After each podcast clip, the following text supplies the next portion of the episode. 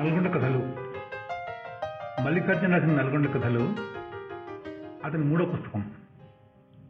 మొదటిది ఇరానీ కేఫ్ తర్వాత కాగితం పడవలు మూడోది నల్గొండ కథలు. ఎందుకు మూడు గురించి ప్రస్తావాల్సి వచ్చిందంటే మొదటి రెండు నుంచి అతని ఎదుగుదల మెట్టు మించి మెట్టుకెళ్తూ నల్గొండ కథలు వచ్చేసరికి ఒక పరిపూర్ణత వచ్చిందనే ఫీలింగ్ నాకైతే కలిగింది.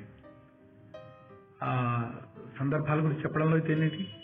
తన జ- జీవిత అనుభవాలని చక్కగా కథలుగా మలుచుకోవడం అంటే ముఖ్యంగా బాల్య అనుభవాలు అనుకోండి బాల్యం అంటే తను ఎదిగేదాకా కూడా చిన్నవాడి నుంచి కథ కాలేజీకి వచ్చేదాకా తనకున్న అనుభవాలన్నింటినీ కూడా తల్లిదండ్రులతోటి ఫ్యామిలీతోటి ఉందని చెప్పుకోవడంలో కూడా ఆ చెప్పే పద్ధతిలో మొదటి రెండు పుస్తకాల కన్నా చాలా పరిణితి చెందినటువంటి కృషి దీంట్లో కనిపిస్తుంది.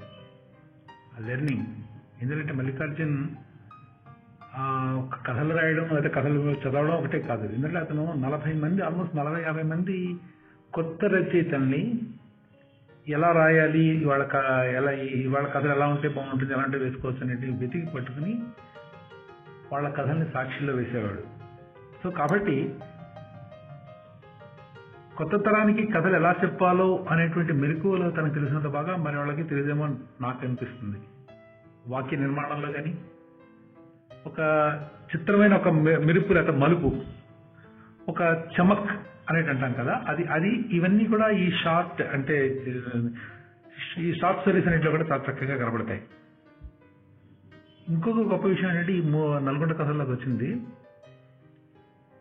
మొత్తం కథలన్నీ కూడా ఒక పాజిటివ్ దృక్పథం జీవితం పట్టినటువంటి ఒక ఒక పాజిటివ్ దృక్పథంతో అంటే అతి పేదరికం డబ్బులకి ఇబ్బంది పడేటువంటి సన్నివేశాలు అవన్నీ ఉన్నా సరే అది ఎక్కడ వాటిని హైలైట్ చేయకుండా కుర్రాడుగా తను ఏం చూస్తాడో అదే మాట్లాడాడు తప్ప మిగతా వాటికి జోలికి వెళ్ళలేదు. ఓవర్ డ్రామా ఓవర్ సెంటిమెంట్ అలాంటివి ఏమిటైనా వెళ్ళలేదు. End of the day what I can see the celebration of life కింద దాన్ని తీసుకున్నాడు. ఆ సెలబ్రేషన్ ఆఫ్ లైఫ్ అనేటువంటి ప్రాసెస్లో కొన్ని పాత్రలు ఎలివేట్ అవుతాయి. కొన్ని పాత్రలని తను దట్ ఓ విధంగా చూపిస్తాడు. ముఖ్యంగా వాడు నాన్నగారు అనుకోండి వాళ్ళ నాన్న విషయంలోకి వచ్చేసరికి కొన్ని మాట్లాడాలి. ఎవరితో కనిపిస్తే వాళ్ళతో లాంగ్గా మాట్లాడడం. అదే మా నాన్న కనిపించాడా? ఆ, అయిపోయింది అవతల పని. అన్నట్టుగా చెప్పడం చూసారు అది?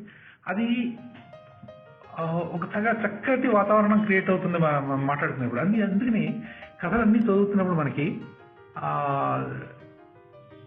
చాలా మరి అసలు జీవితం పట్ల ఒక విధమైన ఆశ వెరీ భలే ఉంది తప్ప ఇలా ఉన్నా కూడా ఇలా జీవించా అనే పాయింట్ పాయింట్ వస్తుంది తప్ప అది దాన్ని ఒక సెలబ్రేషన్ ఆఫ్ లైఫ్ కింద ఎట్లా చేయొచ్చు అనేది బ్రహ్మాండంగా చేశాడు కుర్రాడు. ఇంక ఇక్కడి నుంచి అతను నెక్స్ట్ కాస్త పెద్ద కథలు లేకపోతే కాస్త మిగతా ఇతరత విషయాలు చుట్టుపక్కల ఉన్న మనుషుల గురించి మిగతా ఆ విషయాల గురించి తర్వాత నవల తను చూసిన చాలా మంచి జీవితాన్ని చూశాడు. తన కాలేజీ లైఫ్లో అయితేనే ఈ పాత్రికేయ వృత్తిలో చాలా ఎక్కువ జీవితాన్ని చూశాడు ఆ జీవితాన్ని తను చిత్రిస్తే చాలా బాగుంటుంది. ఖచ్చితంగా చాలా మంచి రచనలు వస్తాయని అనిపిస్తుంది. ఒకటే చెప్పదలుచుకున్నా. తెలుగు సాహిత్యం ఏదో అయిపోయింది కంపలు ముగిపోయాయి లేదు రావట్లేదు మంచి సాహిత్యం రావట్లేదు అనే వాళ్ళు నల్గొండ కథలు చదవండి.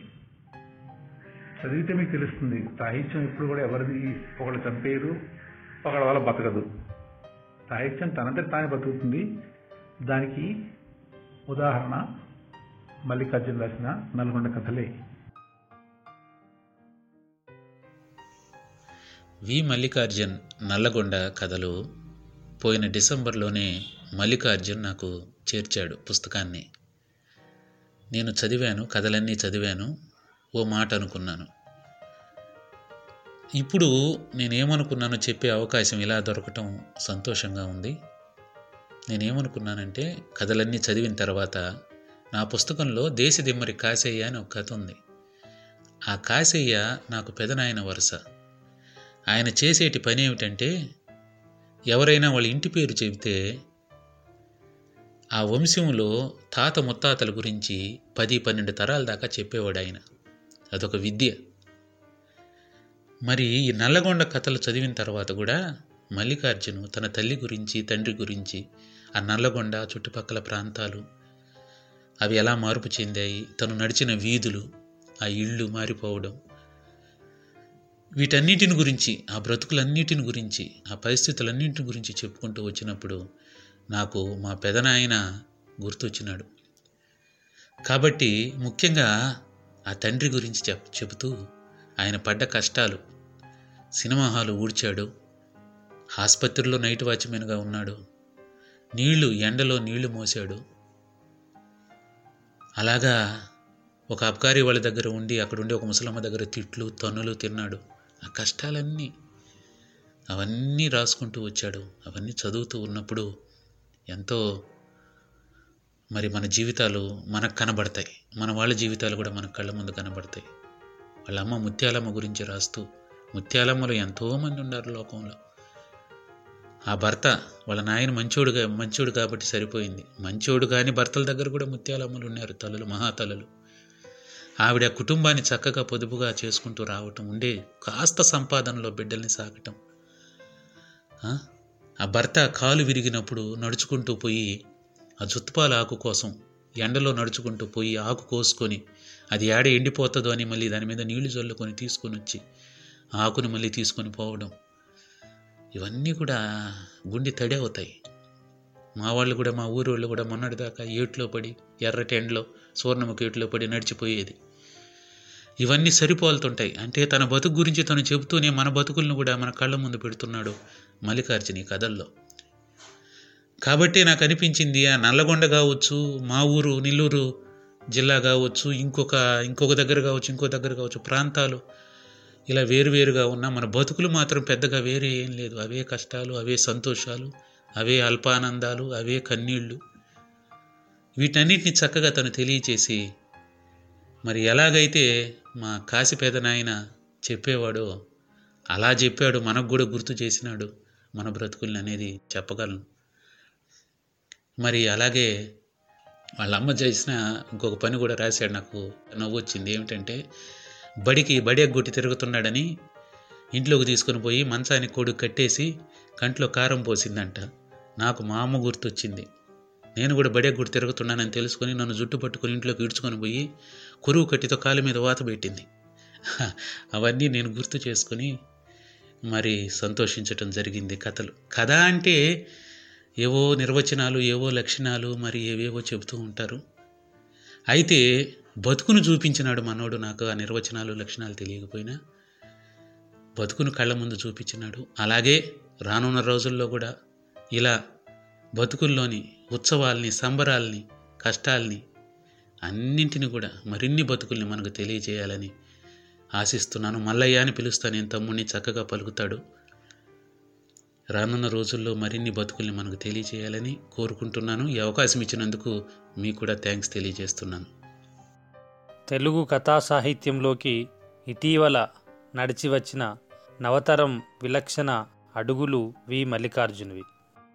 ఇరానీ కేఫ్తోనే తన కథల మాధుర్యాన్ని తెలుగు పాఠకులకు పంచిన మల్లికార్జున్ అవే తడితడి అడుగులతో తాజాగా వెలువరించిన అల్లనేరేడు పండు లాంటి కథలు నల్గొండ కథలు. తల్లి వంటి పల్లె చుట్టూ ఎన్నో జ్ఞాపకాలు గూడు కట్టుకుంటాయి. వాటినన్నీ కళాత్మకంగా కుప్పపోస్తే ఈ నల్గొండ కథలుగా అవతరిస్తాయి. ఇందులో పాతికేళ్ళ నాటి గ్రామాలను గడిచిపోయిన బాల్యపు తీపి గుర్తులను ఆనాటి మనుషులను స్నేహితులను పరిస్థితులను వాతావరణాన్ని చాలా కొత్త చూపుతో ఆవిష్కరించారు రచయిత. కథలన్నీ అలవోకగా రాసినట్లు అనిపిస్తుంది. కానీ అవి పంచే గాఢత మాత్రం మనల్ని చాలా కాలం విడిచిపెట్టదు. ప్రతి కథలో అంతర్గతంగా మనుషుల్లో దాగి ఉన్న ఒక మనాది కనిపిస్తుంది. పుస్తక రూపంలో రావడం వలన లిఖిత కథలుగా కనిపించినా నిజానికి ఇవి మన ముందు తరం వాళ్ళు చెప్పే మౌఖిక కథలుగా తోస్తాయి. అందువల్ల ఇవి కథలుగా కాక మన నిజ జీవితంలోని ఒక కొన్ని శకలాలుగా ఆగుపిస్తాయి. ముఖ్యంగా కొత్త షూస్ క్రికెట్ కిట్టు పెద్దులు సినిమా పిచ్చి లాంటి కథలు చాలా కాలం మనల్ని వెంటాడతాయి. సరళ శిల్పంలో సాగిపోయే ఇందులోని కథలు చదువుతున్నంతసేపు మనలోని బాల్యాన్ని మరోసారి తవిపోసుకుంటాం కథల శైలి భాష చెల్మె నీటిని తాగిన అనుభూతిని మిగులుస్తాయి. రక్తంలో ఊరు నింపుకున్న ప్రతి మనిషి చదవాల్సినటువంటి కథలు.